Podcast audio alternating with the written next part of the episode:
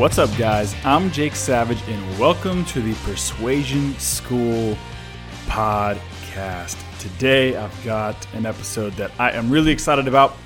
I had a chance to sit down with an author that I love. He's written a handful of sales books, best selling sales books. His name's Mike Weinberg. I've been following this guy for maybe a year and a half or so on Instagram. And finally, maybe six or seven months ago, I reached out asking if he'd be interested in jumping on the podcast. And he said yes, which I was very grateful for. He's a very knowledgeable guy. He's been a sales consultant for, I think, 10 years now, I believe he said. And he is dropping some wisdom on today's episode, which I am looking forward to sharing with all of you. We basically talk about how uh, old in, in, this episode, I broke it down into three different episodes. But this first one, we discuss how old school sales principles are not dead. There's just a lack of execution on the basics when it comes to a lot of salespeople today. So Mike goes through some of those basics and how utilizing those can help you be more effective as a salesperson or more persuasive and effective as a fundraiser as well. Also, if this is your first time here, a little bit about me. I'm a salesman by trade. I've been selling for 13 years now. The first chunk of that, about seven years off and on, I was a door to door salesman. So I knocked on about 100,000 doors from high school, throughout college, after college, up until my transition to Basemakers, which is a startup in the food and beverage industry. We're an outsourced sales team for emerging food and beverage brands. So we have a ton of fun. Uh, we've had a ton of fun building that up. It was an Inc. 500 company last year. We just made it again this year, which we're grateful for. So I spent all my time training people how to communicate more persuasively as a sales trainer. And I'm also personally passionate about helping nonprofits do the same, helping fundraising teams to be more persuasive so that they can continue to fulfill their missions. So that's what I do today sales training throughout all those things. And then, of course, right here on the Persuasion School podcast, where I usually share one bite sized piece of content at a time. At one method, one principle, easily digestible, and something that you can take away uh, and start using immediately in your communication. So, jumping back into the episode, I'm going to just uh, start it right now with uh, my interview with Mike. Again, this is part one of three where we discuss the basics of selling. Hope you enjoy. For everybody listening, this is Mike Weinberg. Mike is a, an author and a salesperson and a sales consultant, and he's written many best selling sales books. A couple of them have been uh, on the top of my personal favorite list, like Sales Management Simplified and Sales Truth. And so, Mike, can you just explain briefly what you do now and how many books you've written, and what are some of the best sellers? Yeah, you're, you're kind. It's not as many as I think maybe you, you feel it is. It's a it's a small handful. Um, I love what I'm doing, Jake, and I can't believe it took me. I've been doing it in this format for for almost 10 years. So I, I can't believe I was in my, my mid 40s by the time I figured out this is what I'm supposed to be doing. Mm-hmm. But what I do, and I'll, I'll answer it more in the way that I, I would coach a salesperson, it's my why, right? And, and my passion is helping salespeople and sales teams win more new sales. That's why I do what I do. It's why I get out of bed in the morning for at least for business reasons that and to make a living right yeah and, and it, it plays itself out in a couple ways I, I i work with sales people and sales teams helping them become more effective at winning new sales, at developing new business. There's a whole lot of people in sales that are great at many aspects of selling technical, relational, service. Um, they're good at fulfilling demand, good at account management, not so good at hunting, uh, bringing in significant new business. Yeah, absolutely. And you mentioned something in Sales Truth that really stood out to me as soon as I started it. And it was something to the effect in the beginning of the book where you're talking about how uh, a lot of these people out there online are saying old school sales principles are dead for the most part. You talk about how you disagree, and really the main problem is a lack of execution on the basics. And so I immediately wrote that down when listening to it because I am a die-hard Zig Ziglar fan and a lot of those old, old school sales principles. And I know things have certainly changed, but the principles I think are timeless. And so I wanted to just ask you for for newer salespeople that are listening to this. You say it comes down to a lack of execution on the basics. What are some of those basics that you're referencing? Yeah, first of all, I, I almost don't want to talk after your setup. Like I think you said it perfectly. It doesn't need any editorial comment. It's the basics. And I love that you brought up Zig Ziglar. And I still listen to some Brian Tracy stuff. And I nice. quote him in one of my workshops. Those guys knew what they were doing. And yes, things have changed, but the truths are still the truths. And some of the basics that we've gotten away from, I'll, I'll give you one example. It's, it's strategic targeting. I see so many salespeople that live in autopilot mode. They're just they like they clicked on the cruise control and they come in every day and they they put their head down in the CRM and they go through overdue tasks. But they're they've disconnected their thinking from their calendar and they're not necessarily spending time with growable accounts or the ideal profile prospects. They're just they're just running through the motions. If they're if they're a salesperson that manages a territory or an existing book of business, say an insurance agent, they they worry about renewals, they worry about account maintenance, they do service, and like as a hobby in their spare time, they look to pick up some new new accounts.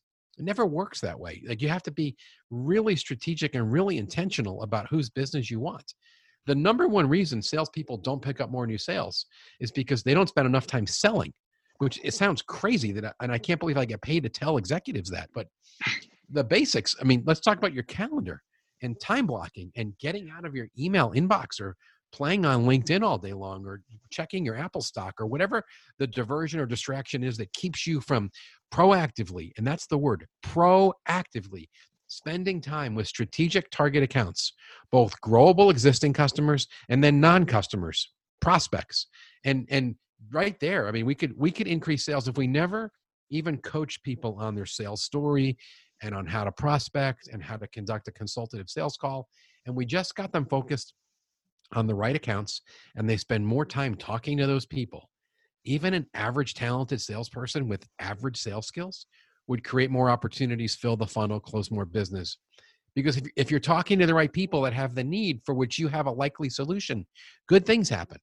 And that's why I call the book simplified, right? It's just not that complicated. Now, mm-hmm. if you upgrade your, I'll, I'll keep going on some of the other fundamentals. If you yeah. upgrade your upgrade your story, right, and you can actually speak in a way that gets the attention of your prospect or your customer because you lead with their issues and their desired outcomes. Instead of saying, we do this, we do that, we're so big, we're so great, let me tell you about our history and how long I've worked here. If instead you talked about the issues you address, the problems that you solve for prospects, the, the pains you remove, the better results you help them achieve, if our message led with those things, and that's my favorite sales topic, it's amazing what happens when you prospect. Instead of you getting the Heisman, you know, the stiff arm, they're like, hey, you help people like me and companies like mine with those issues. I got those issues. Let's talk. So that's a key fundamental of the story. And then really the other two are prospecting, what you do to get a meeting, and then actually conducting an effective early stage discovery consultative meeting, a sales call, if you will.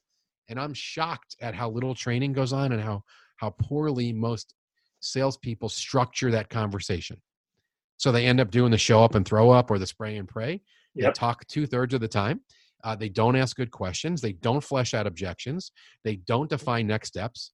And they want to know why their opportunities don't advance. I'm like, well, because you run crappy sales calls.